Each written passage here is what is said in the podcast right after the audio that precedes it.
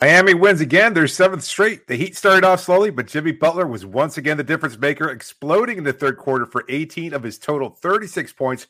Duncan Robinson and Bam Adebayo also had big games, and it was once again a total team effort. But could Miami be too deep? We answer your questions about the possible rotation and break down the game on today's Locked On Heat.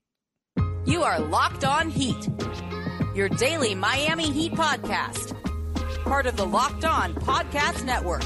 Your team every day.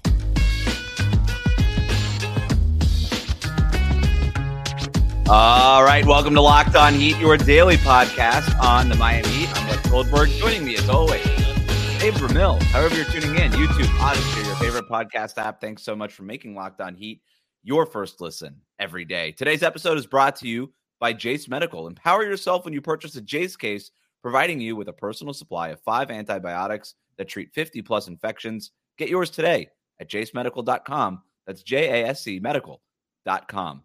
The Heat scored a season high in their 122 to 115 win over the Nets on Thursday night. Jimmy Butler did it all, scoring 36 points, including going two of five on his three pointers. Duncan Robinson scored 26 points. Bam Adebayo had 20 points.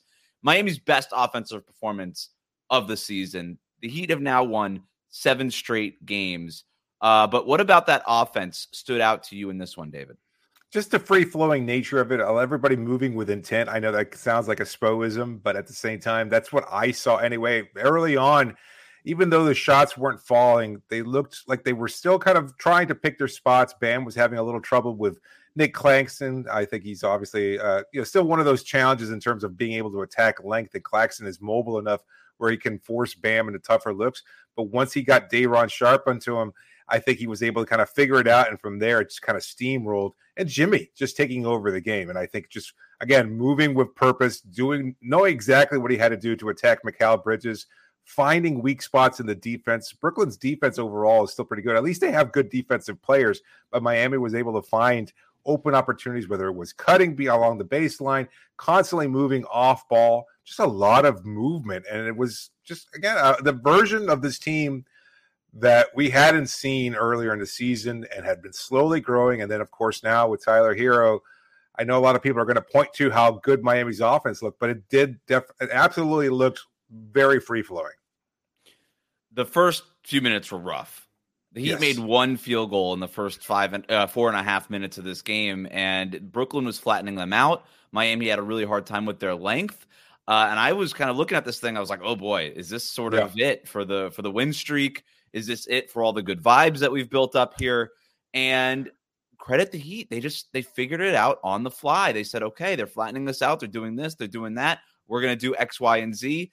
And X, Y, and Z ended up being let's just move the ball a little bit more. Use the word intent. I thought that's I think that's a good word here. A lot more pick and roll in this game than I think we're accustomed to seeing. We saw Duncan Robinson running pick and roll with Bam Adebayo, yeah. Kyle Lowry getting to the basket in his limited minutes, Jimmy Butler putting on a show. Obviously, they did have a good night from the mid range, which loosened everything up after that. And you can't really count on that every game, but they're not trying to count on that every game. They well, they kind of are, but they were really counting on it in this one. Uh, when I said it was their best offensive game of the season, not just from a raw point total, but points per possession overall, they they scored 124 point or, or I'm sorry, 131.9 points every 100 possessions in this game.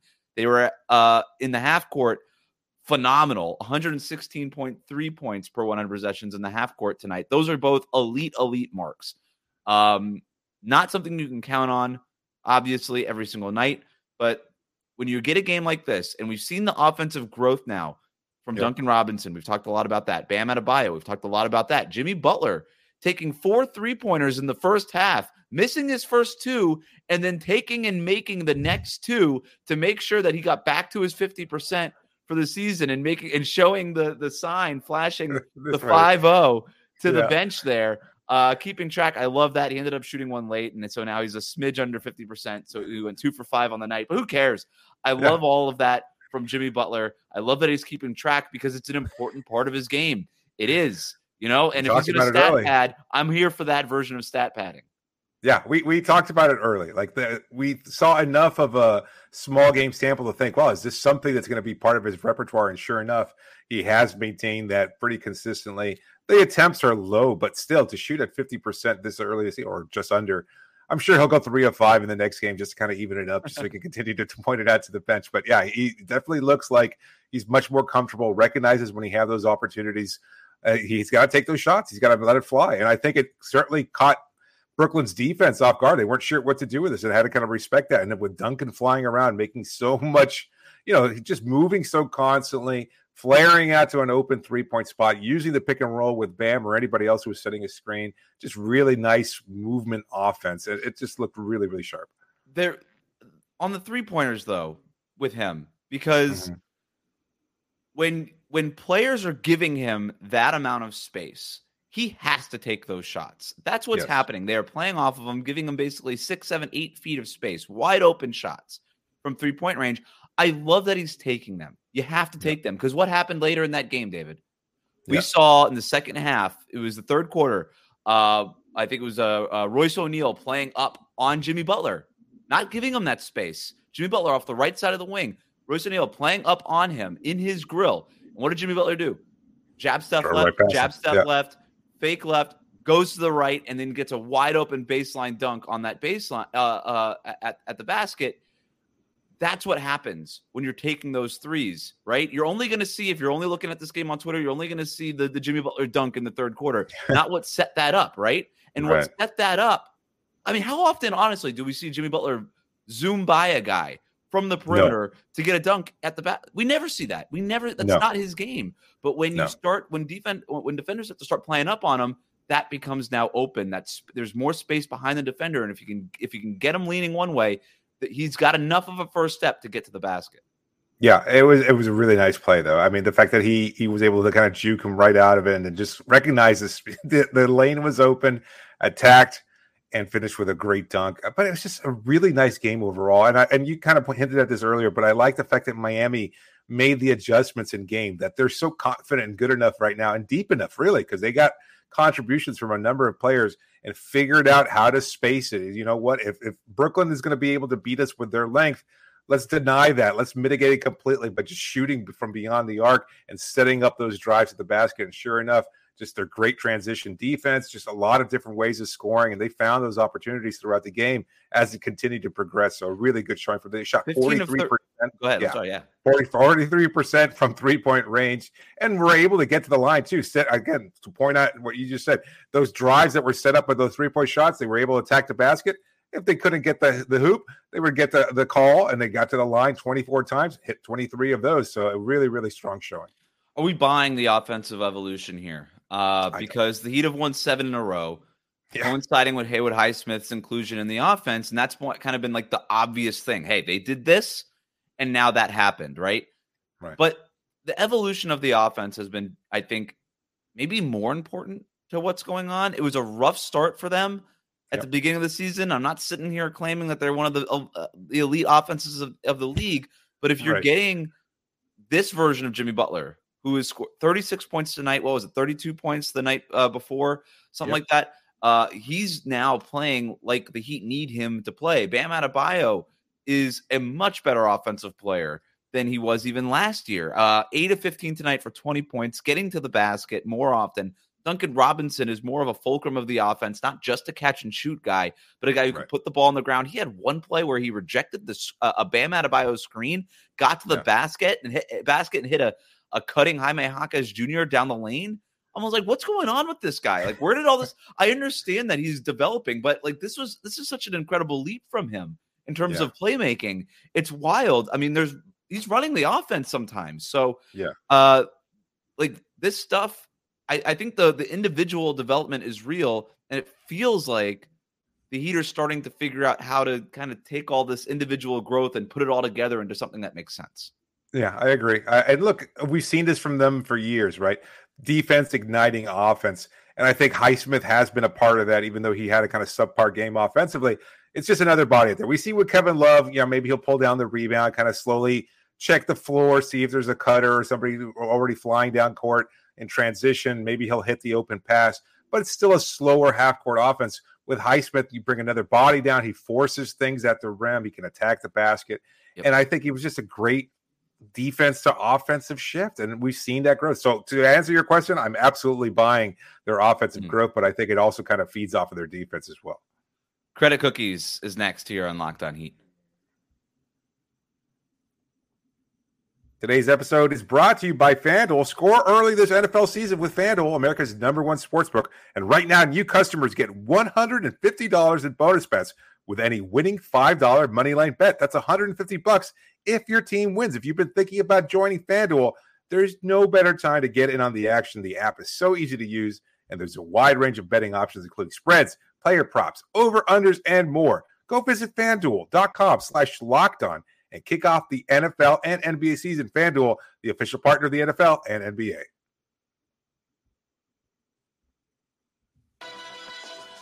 Thanks for making Locked On Heat your first listen every day. Make sure you're subscribed on YouTube and on your favorite podcast app. Well, David, mm.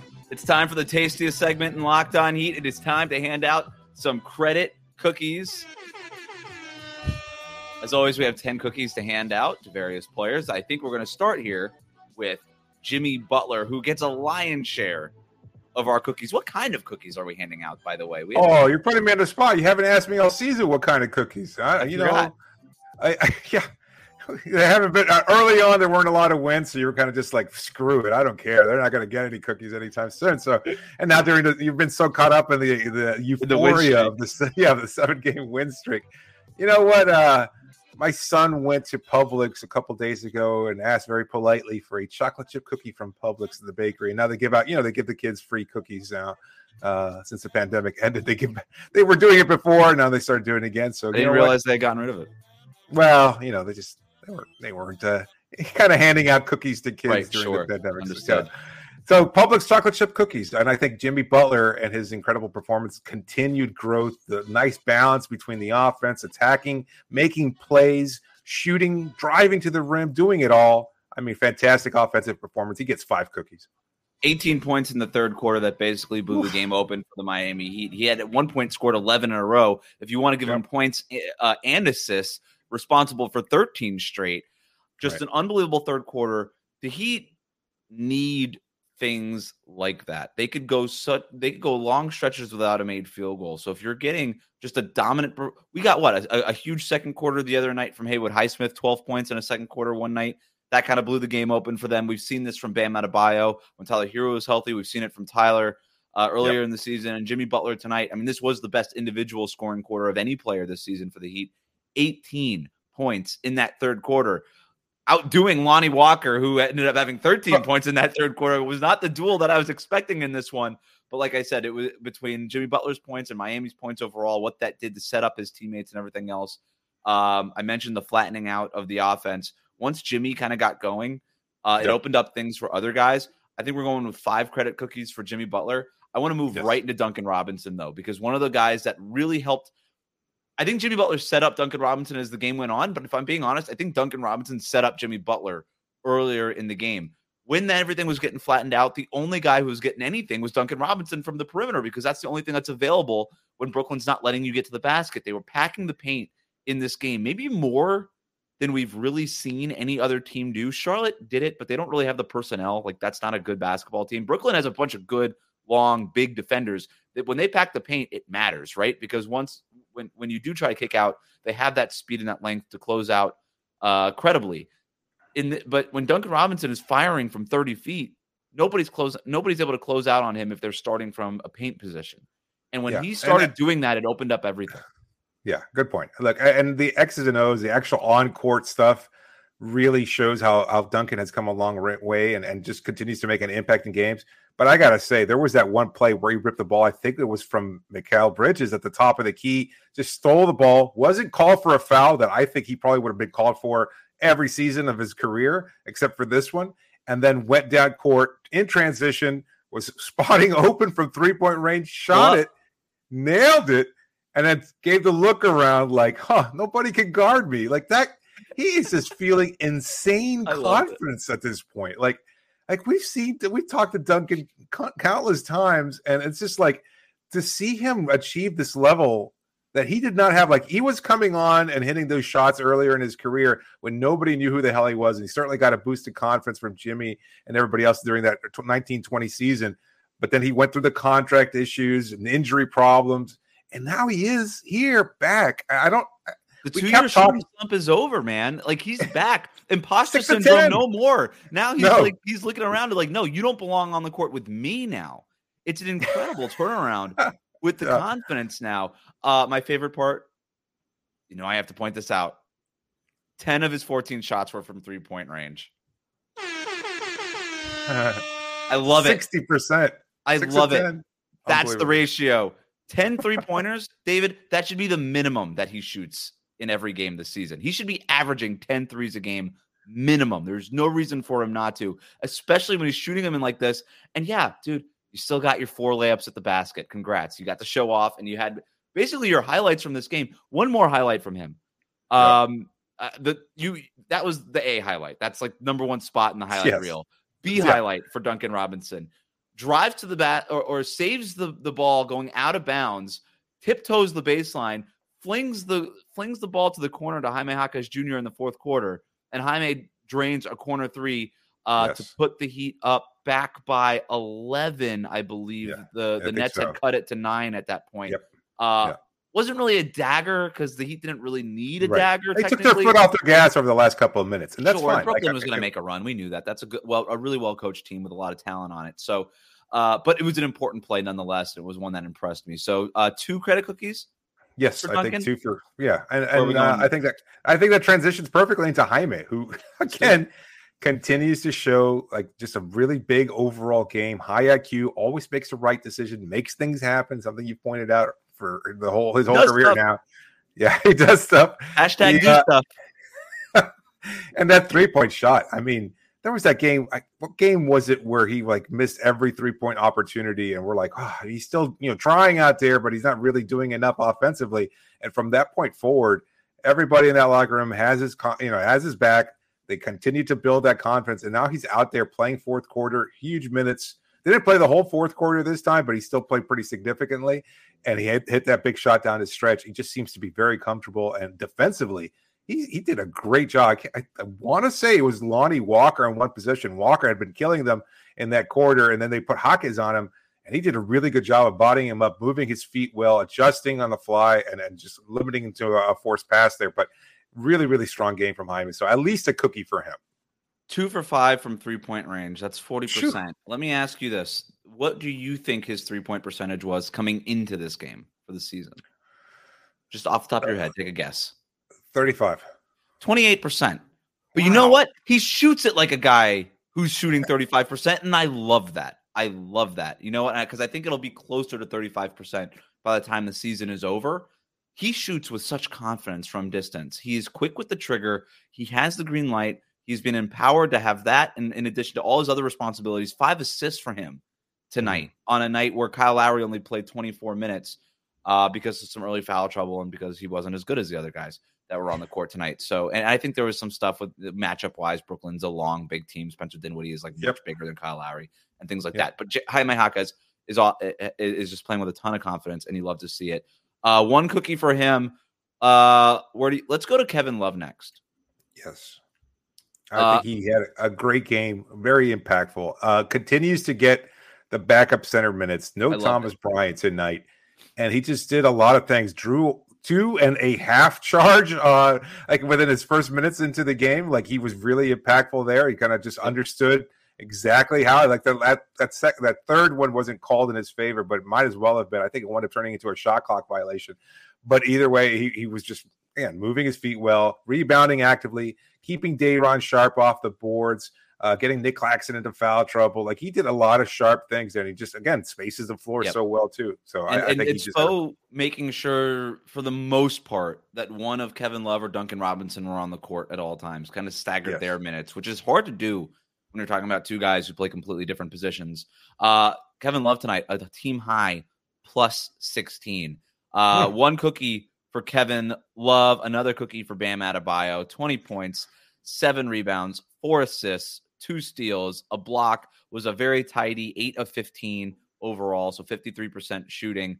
Uh, we haven't talked a lot about Bam recently in our credit cookie yeah. segments because we almost just take this for granted. Another yeah. game that we're just going to take for granted because we're just so excited about what all these other guys are doing. But Bam Adebayo, man, he just rolls out of bed and gives you something close to 20 and 10 and a few blocks and a few steals on efficient shooting every night. His mid range stuff really important for the Heat's offense in this one. Yeah. Uh, I think the if we're talking about how the team in general kind of figured it out on the fly, I think Bam's growth in the context of the game really stands out because he did struggle early on, and then as the game went on, and then he had that one dunk over Nic Claxton where he kind of just powered through. It was circa 1998 in Alonzo Mourning, just unstoppable. You know, he just kind of just leaned his shoulder into him. And Claxton, as good a defensive player as he is, you just can't hang. You're just, you're not strong enough. That's basically what it came down to. And he let out a big bellow, cheered everybody up, and everybody was just psyched up after that. And then from that point, a lot of great transition baskets, but his touch around the hoop is so good. He's just constantly moving, doing a great job. Limited Claxton to 16 points too, so solid overall game yeah. from him. Uh, just not one that we've come to expect, and a season where he's been like one of the top 10 players of the league. I have it charted here, four for four in the restricted area. Uh, you love to see that. Um, the fact that the Heat have been doing this mostly without Tyler Herro, is that a good thing or a mm-hmm. bad thing? We're going to talk about that next here on Locked On Heat. Today's episode of Locked On Heat is brought to you by Jase Medical. We spent a lot of time talking, you and I. We get fired up together on wins like tonight and losses. Well, we haven't seen a loss in a while, but still, who starts and who sits? Tyler Herro? I don't know. Caleb Martin entering into the lineup today, but I'm thankful for that connection that we have. And today, I want our chat to be a little bit more personal because I just learned that you can get a one year supply on ED medications. You realize what that means? Bring on extended travel, bring on the next natural disaster or whatever supply chain issue might manifest because you're covered, my friend. You don't have to worry about whether or not you can refill your generics for Cialis or Viagra. This is possible because of our friends over at Jace Medical. Go online right now to jasemedical.com. That's J A S E medical.com and you can get your 12 month supply of your daily medications. And remember to use the promo code locked on at checkout, and you get a discount too. A verified customer had this to say about Jase. I'm so thankful for this service. Supply chain issues caused me to cut my pills in half to have them. I ordered most of my daily meds with a year supply, and I also ordered an antibiotic kit. I feel secure now. Prices are lower than your local pharmacies, and I highly recommend this for everyone. So if you or someone you love would get some peace of mind by having a year supply of any daily medication, go to jasemedical.com to see if it's offered for you. And remember to use the promo code locked on for $20 off your next purchase at Jase Medical.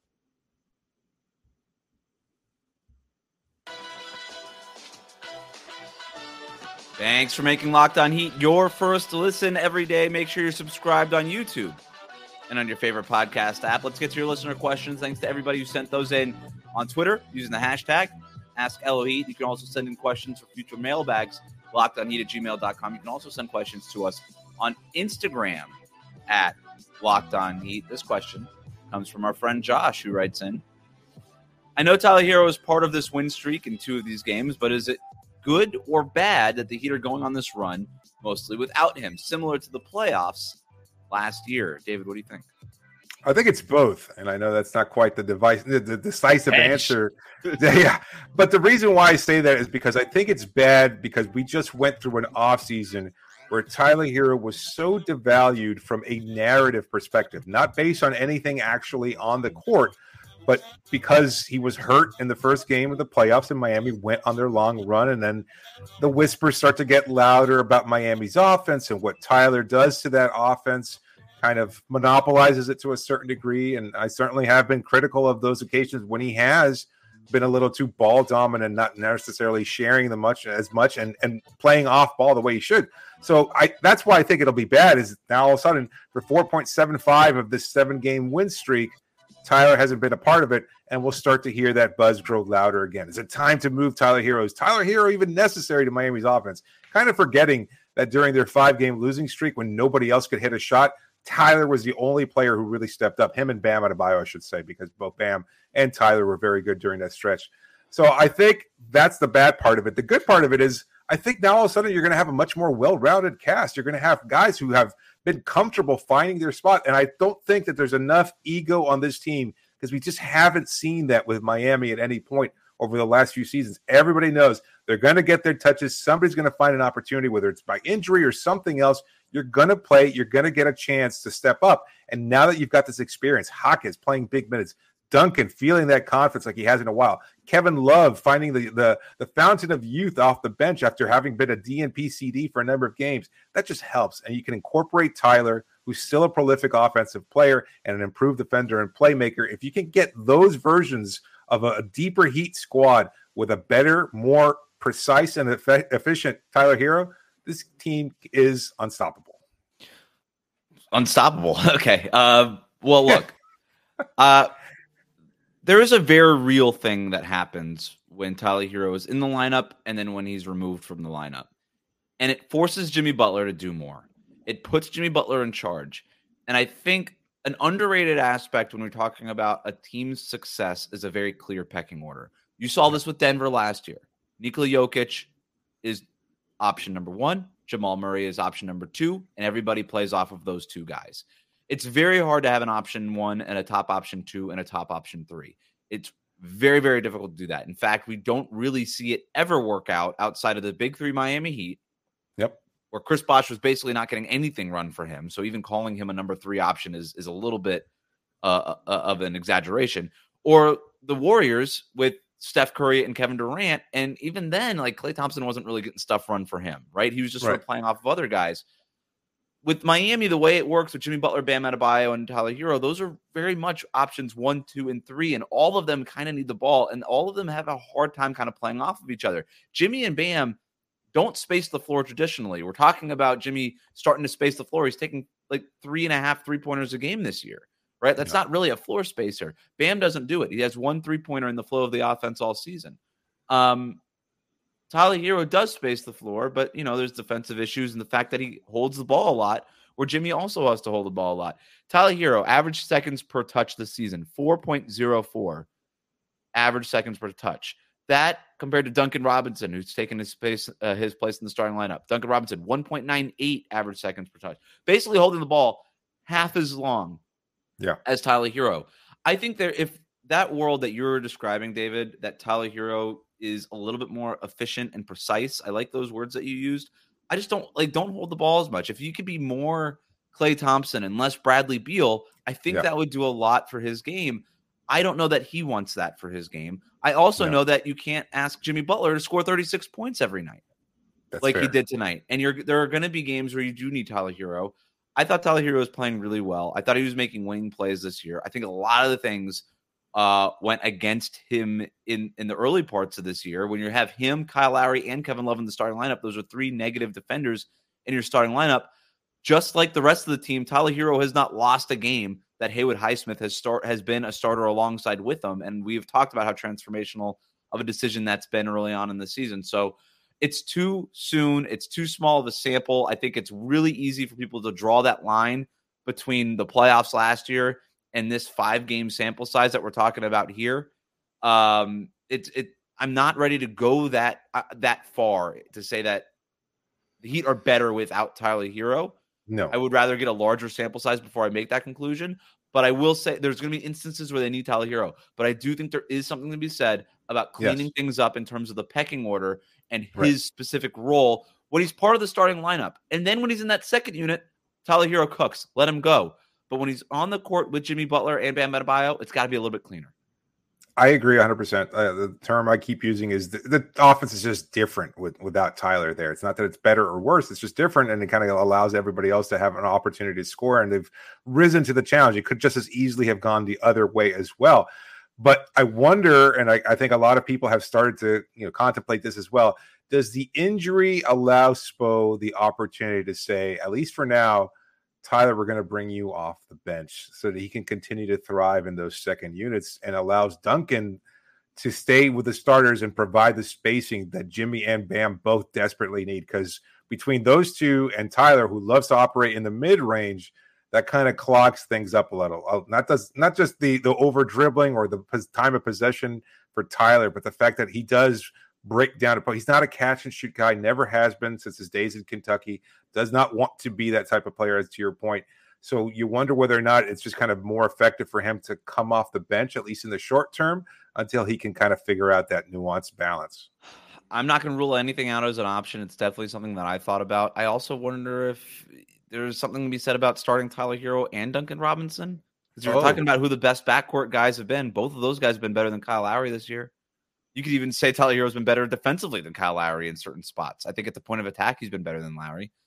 Uh, I don't know. It, it's it, I I'm all I'm, hmm. I only bring that up to go to my my first point. I won't rule anything out. I think everything's on the table. It's very hard to basically spend a summer trying to trade Tyler Herro for Damian Lillard and then bring him off the bench, but there is definitely something to him maybe just being the best six man in the league and just letting him lean into that and embrace that.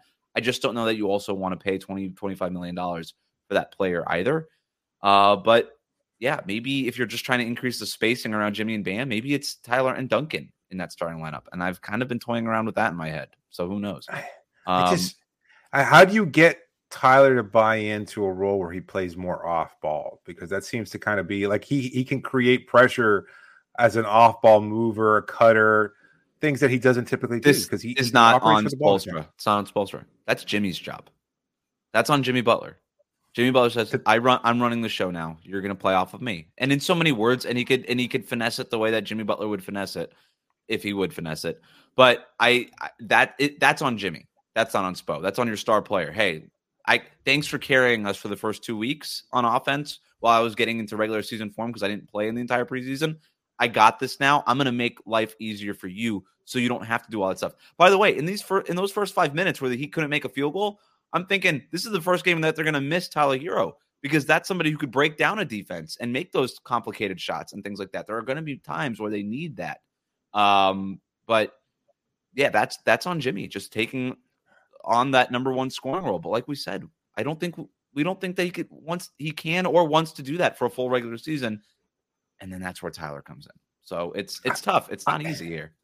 I don't I think that's kind of a potential disaster, right? Like I mean, we we you say that and we know how the the the the delicate balance of the locker room works. Like, I mean, uh, Jimmy will talk his, you know what, but he, he can't tell Tyler, hey, back to f off. It's my ball now. I, I this is kind of where I, I feel like finesse it. Like you said, look, I, I can let let me run the offense here. Let me get you better shots. Well, what about UD?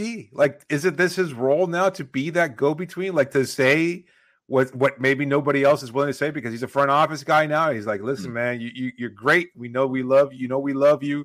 He's talked to him consistently throughout the whole uh, link to Dame Lillard process and everything else. And and now he's going to have to force him to, to swallow another bitter pill, right? Which is to say, you know what? You got to change your role in offense a little bit. It doesn't take away from who you are as a player. It just has to bend a little bit because this maybe team it, can be better. Maybe it's everybody. Maybe it's Spo showing them the right. numbers, right? Spo's got all You're this right. analytics stuff. He's like, hey, catch and shoot opportunities. Let's get these efficiency numbers up. Tyler, you want to be an all star? Here's how we do it. Here's the roadmap. It's less of the yes. on ball stuff. It's more letting us get you easy looks. And it's all symbiotic. And again, you say, in, in the starting lineup, this is the role. And then when you're running that second unit, you get that other role. And Tyler Herro can basically have his cake and eat it too. He can have all the he can have the the boost in efficiency numbers while also getting a chance to run the show with the second unit. That might be the way to frame it. But honestly, man, I don't I don't think that's going to take that much work. I think Tyler Herro wants to win. I, I, really do. I know that I'm on here as the constant Tyler Herro apologist, but I've talked to him. I think I I, I appreciate his game. I I don't think he really would care that much. I, I just yeah. think it's a like you said, he's never really been that player. So it's right. hard to just become that player overnight. It's much harder said than done, but we'll see what happens here. Thanks again for making Locked On Heat your first listen every day. Hit that subscribe button on YouTube and follow us on your favorite podcast app.